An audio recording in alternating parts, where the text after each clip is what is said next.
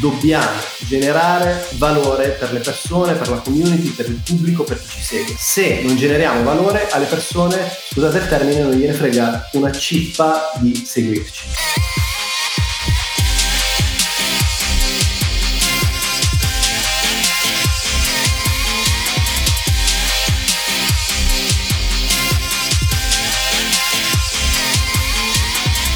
Ciao ragazzi, ciao a tutti, nuovissima puntata oggi del podcast. Voglio fare una brevissima intro perché la puntata del podcast di oggi è un estratto dalla live di qualche giorno fa che abbiamo fatto su Content Creators Italia. Tra l'altro per chi non fosse iscritto a Content Creators Italia, mi raccomando andate subito su Facebook, cercate Content Creators Italia e iscrivetevi immediatamente, ci tengo moltissimo. Quindi live che abbiamo fatto su Content Creators Italia, ne facciamo circa una ogni settimana, 10 giorni. La live come sempre è stata editata e jump cattata clamorosamente dal nostro professionista Gabriele Frascolla. Nella live, quindi nella puntata del podcast di oggi, parliamo di social network, di come crescere sui social, di diverse strategie su podcasting, YouTube, growth hacking, eccetera, eccetera, eccetera. Penso che la puntata sia interessantissima. Non voglio dilungarmi oltre, mi raccomando, se traete valore dal podcast, screenshottatelo, condividetelo via WhatsApp, via IG Stories, ovunque ovunque vogliate. Buon ascolto a tutti, un fortissimo abbraccio da Chiang Mai. Come faccio a crescere sui social? Una domanda abbastanza astratta. Io credo che ci siano due fattori da tenere in considerazione. Il primo, andare a generare valore. Dobbiamo generare valore per le persone, per la community, per il pubblico, per chi ci segue. Se non generiamo valore alle persone, scusate il termine, non gliene frega una cippa di seguirci. Generare valore vuol dire tre opzioni, ne abbiamo parlato tantissime volte, questa strategia di Gary attenzione, non è una mia invenzione, quindi ci tengo a specificarlo. Il concetto del 3I, intrattenimento, ispirazione e educazione, che quindi non è una I, ma è una E. Comunque, intrattenimento, siamo degli entertainer, quindi non so, comici, piuttosto che ci occupiamo di qualsiasi attività legata al mondo dell'intrattenimento, ispirazione, mi viene in mente travel vlogging e educazione, qualsiasi contenuto informativo che vada generare dell'informazione, che vada a generare del valore formativo. Quindi sicuramente andare a generare valore e in secondo luogo creare un'empatia con il proprio pubblico. Cioè, faccio un esempio pratico. Adesso siamo in tre su Content Creators Italia e siamo in 5 o 6 su Facebook. Chi me lo fa fare a me di fare una live che se faccio un batch YouTube, quindi in un'ora, un'ora e mezza a creare 4 video YouTube, ok, poi li passo a Gabriele, Gabriele li edita e li andiamo a pubblicare settimana in settimana, riesco a raggiungere qualcosa tipo 10-15 mila persone. Quindi chi me lo fa fare a me di fare questa cosa per avere un engagement così basso? Lo faccio perché è importante andare innanzitutto a creare valore per voi e in secondo luogo per generare questo rapporto empatico. Se non si crea un rapporto empatico tra il creator e la propria community, non ci sarà mai l'interazione, non ci sarà mai l'interesse e non ci sarà mai anche un conseguimento se vogliamo poi a medio-lungo termine monetario, se questo vuol dire il nostro obiettivo. Step per creare un'impresa, attenzione, quindi generare valore, generare attenzione all'interno della community, del pubblico, conversione, secondo step magari andare a rivendere dei corsi, dei preset, eh, del coaching 101 e poi scalabilità. Quindi attenzione, conversione, scalabilità è l'ultimo step, quindi dove abbiamo già convertito i nostri utenti e poi andiamo a crescere, quindi se abbiamo generato, non so, 100, andremo a generare 500, 1000, 10.000 e via dicendo, quindi la scalabilità è un concetto importantissimo per chiunque lavori col digitale e per qualsiasi content creator, proprio perché, come dicevamo prima, no, quando andavamo a parlare dei lavori canonici, i lavori canonici non sono scalabili, perché? Perché noi andiamo a rivendere il nostro tempo per uno stipendio, quindi per quanto possa andare a scalare la mia carriera, quindi andare a implementare la mia posizione, il mio status all'interno dell'azienda, le mie ore lavorative comunque rimarranno sempre le stesse, quindi posso passare, non so, da guadagnare 1000, 1500, arrivare, non so, a 3000, 3500, 5000, quel che sia. Quando invece lavoro col digital posso passare magari da 100 a 500 e magari in un anno, un anno e mezzo a 5.000, 10.000, cosa che in una carriera tradizionale mi richiederebbe molto di più. Inoltre c'è da considerare tutto l'aspetto del passive income, ok? Cioè che io una volta che ho creato un sistema che va a generare conversione, è vero che anche quando vado a dormire comunque genera monetizzazione. Faccio un esempio banalissimo, io l'ultimo mese su YouTube ho guadagnato una cifra abbastanza irrisoria, non so, 280 euro, qualcosa del genere, però che cosa significa? Che io che creassi video o non li creassi, ragazzi, quei soldi entravano comunque nelle mie tasche. Stessa cosa per lo shop. Ho uno shop dove vado a vendere una serie di presets, template, loots, bla bla bla, tutte cose che sono molto utili per i creator, fotografi, videomaker e via dicendo, e in futuro anche audio producer. E lo shop lavora a prescindere che io sia sul computer o meno. Una volta che ho creato un sistema per generare attenzione e per generare conversione, l'unico step a cui devo badare è quello della scalabilità, quindi di passare da generare 300 a generare 1000, 3000, 10.000 e via dicendo. Quindi questo è secondo me uno dei punti più importanti per quanto riguarda proprio il concetto di digital nomadism, content creation, eccetera, eccetera. Ed è quello anche che mi spinge, in realtà non è il drive che mi spinge a fare questo, quello che mi spinge a fare il content creator, ho già, come dire, esposto prima quella che è la mia mission, magari la ripeto per chi si fosse connesso adesso, cercare di aiutarvi il più possibile di sviluppare il vostro potenziale creativo e cercare il più possibile di andare a ottimizzare i vostri valori, il vostro mindset, la vostra attitudine per ridisegnare completamente la vostra vita. Quindi questo è il mio drive, però ovviamente anch'io devo sopravvivere e quindi devo trovare comunque un modo per monetizzare quelle che sono le mie attività. E credo che per l'appunto il digital nomadism, gestire un'impresa digitale sia assolutamente entusiasmante come carriera, sia perché possiamo perseguire una purpose degna di nota e sia perché anche in termini di scalabilità monetaria non è paragonabile a una qualsiasi altra carriera. Come iniziare un podcast? Domanda interessantissima. Innanzitutto, perché dovreste iniziare un podcast? Perché il podcast viene considerato come la nuova forma di fruizione di contenuti, quindi è molto in auge negli Stati Uniti, nel nord Europa e è molto attivo anche qui in Italia e consiglio a tutti i creator assolutamente di iniziare un podcast se ne avete la possibilità. In realtà quando dico se ne avete la possibilità intendo se avete l'intenzione di farlo, perché fondamentalmente che vi occupiate di fotografia, filmmaking, blogging, design, SEO, eccetera, eccetera, di qualsiasi materia vi occupiate, comunque è possibile creare, costruire un podcast. Ora, strumenti tecnici per creare un podcast, molto semplicemente basta un buon telefonino. Se avete un iPhone 8X, XS, 11, hanno un ottimo microfono, quindi è possibile registrare un podcast di buona qualità anche esclusivamente con un buon telefonino. Poi ovviamente se vogliamo spingerci oltre, ovviamente è possibile come sempre implementare la nostra strumentazione, andare oltre, quindi investire non so in una scheda audio, in un iPad piuttosto che in un laptop, in un buon microfono e aumentare la qualità tecnica del podcast. Il concetto fondamentalmente è sempre lo stesso, ossia creare un contenuto di valore. Ok, se il contenuto di valore e la qualità audio è accettabile, non è necessario andare subito a investire abbondantemente su ciò che riguarda il discorso strumentazione. Più che altro secondo me è un concetto di strategia e di quali contenuti vogliamo produrre, per quali contenuti intendo quale tematiche e la forma podcast è una forma sicuramente potentissima che non crea frizione nell'utente proprio perché essendo audio non c'è la necessità di un'interazione attiva. Possiamo utilizzare il podcast, l'abbiamo già detto nella scorsa live, in mille contesti differenti, fare la spesa, fare ginnastica, mentre si studia, mentre si guida la macchina, quindi insomma sono miliardi le possibilità di utilizzare un podcast. Profilo Instagram pubblico, come potenziarlo e come tutelarsi. Allora, innanzitutto i profili Instagram devono essere pubblici. Ci sono delle mh, scuole di pensiero dove viene detto no, ma se tu tieni il profilo chiuso, quindi privato, le persone sono più incuriosite, bla bla bla, eccetera, eccetera. No, se la tua purpose è quella di accrescere il tuo personal brand, il tuo profilo Instagram deve essere assolutamente pubblico. E tra l'altro deve essere convertito in una pagina Instagram perché ti dà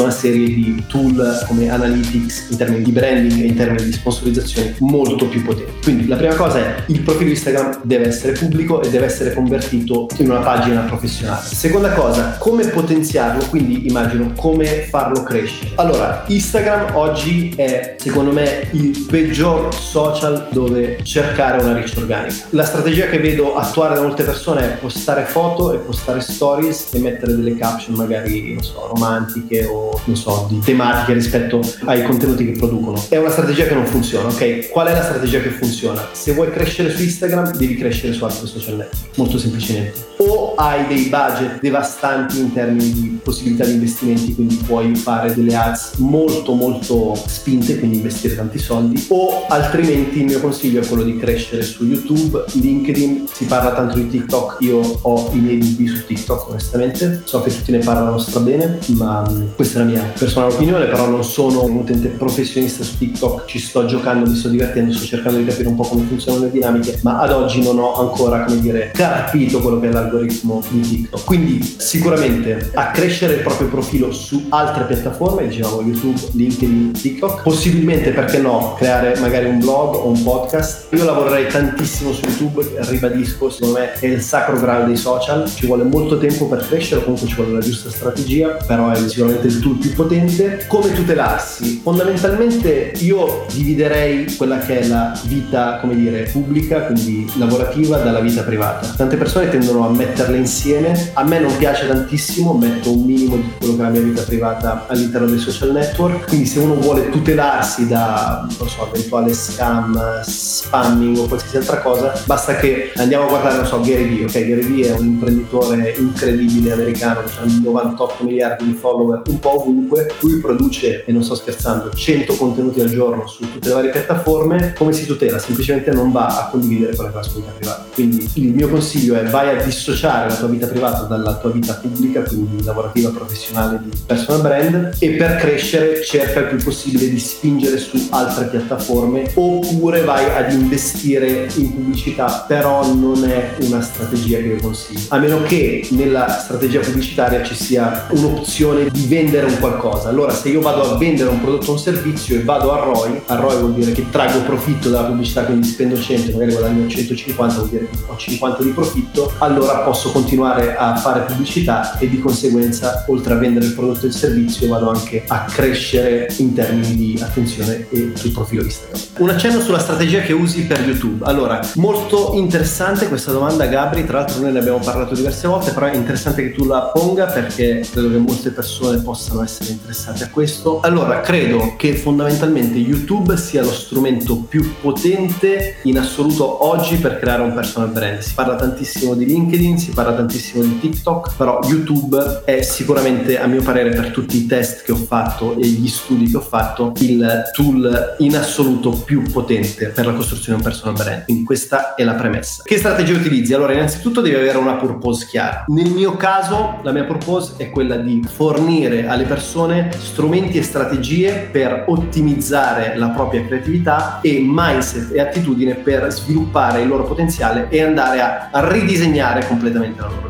Quindi questa è la mia proposta. Detto questo, che cosa vado a fare? Vado a ricercare delle tematiche che sono, diciamo, in auge, non devono necessariamente essere in auge in un periodo specifico, possono essere tematiche universali, ok? Quindi potrebbe essere, non so, che cos'è la felicità, se parliamo di mindset crescita personale, piuttosto che se parliamo di, non so, content creation, appunto come sviluppare un personal brand, ok? Quindi vado a cercarmi quelle che sono le tematiche più ricercate e poi da lì vado a costruire un planning di come andare a creare e a ridistribuire contenuti cercando di coprire tutte le tematiche inerenti a quella che è la mia purpose. Quindi ribadisco, la prima cosa avere una purpose chiara, cioè qual è il tuo obiettivo, qual è il valore che vuoi creare e generare per la tua community. La seconda cosa è capire all'interno di questa purpose quali sono le tematiche più ricercate. La terza cosa è avere una content strategy, quindi una strategia di contenuti da creare per andare ad avere una reach organica, perché YouTube è il secondo search engine più utilizzato al mondo, quindi è un motore di ricerca fondamentalmente. Quindi attraverso le keywords andiamo a targetizzare quello che sarà il nostro potenziale pubblico.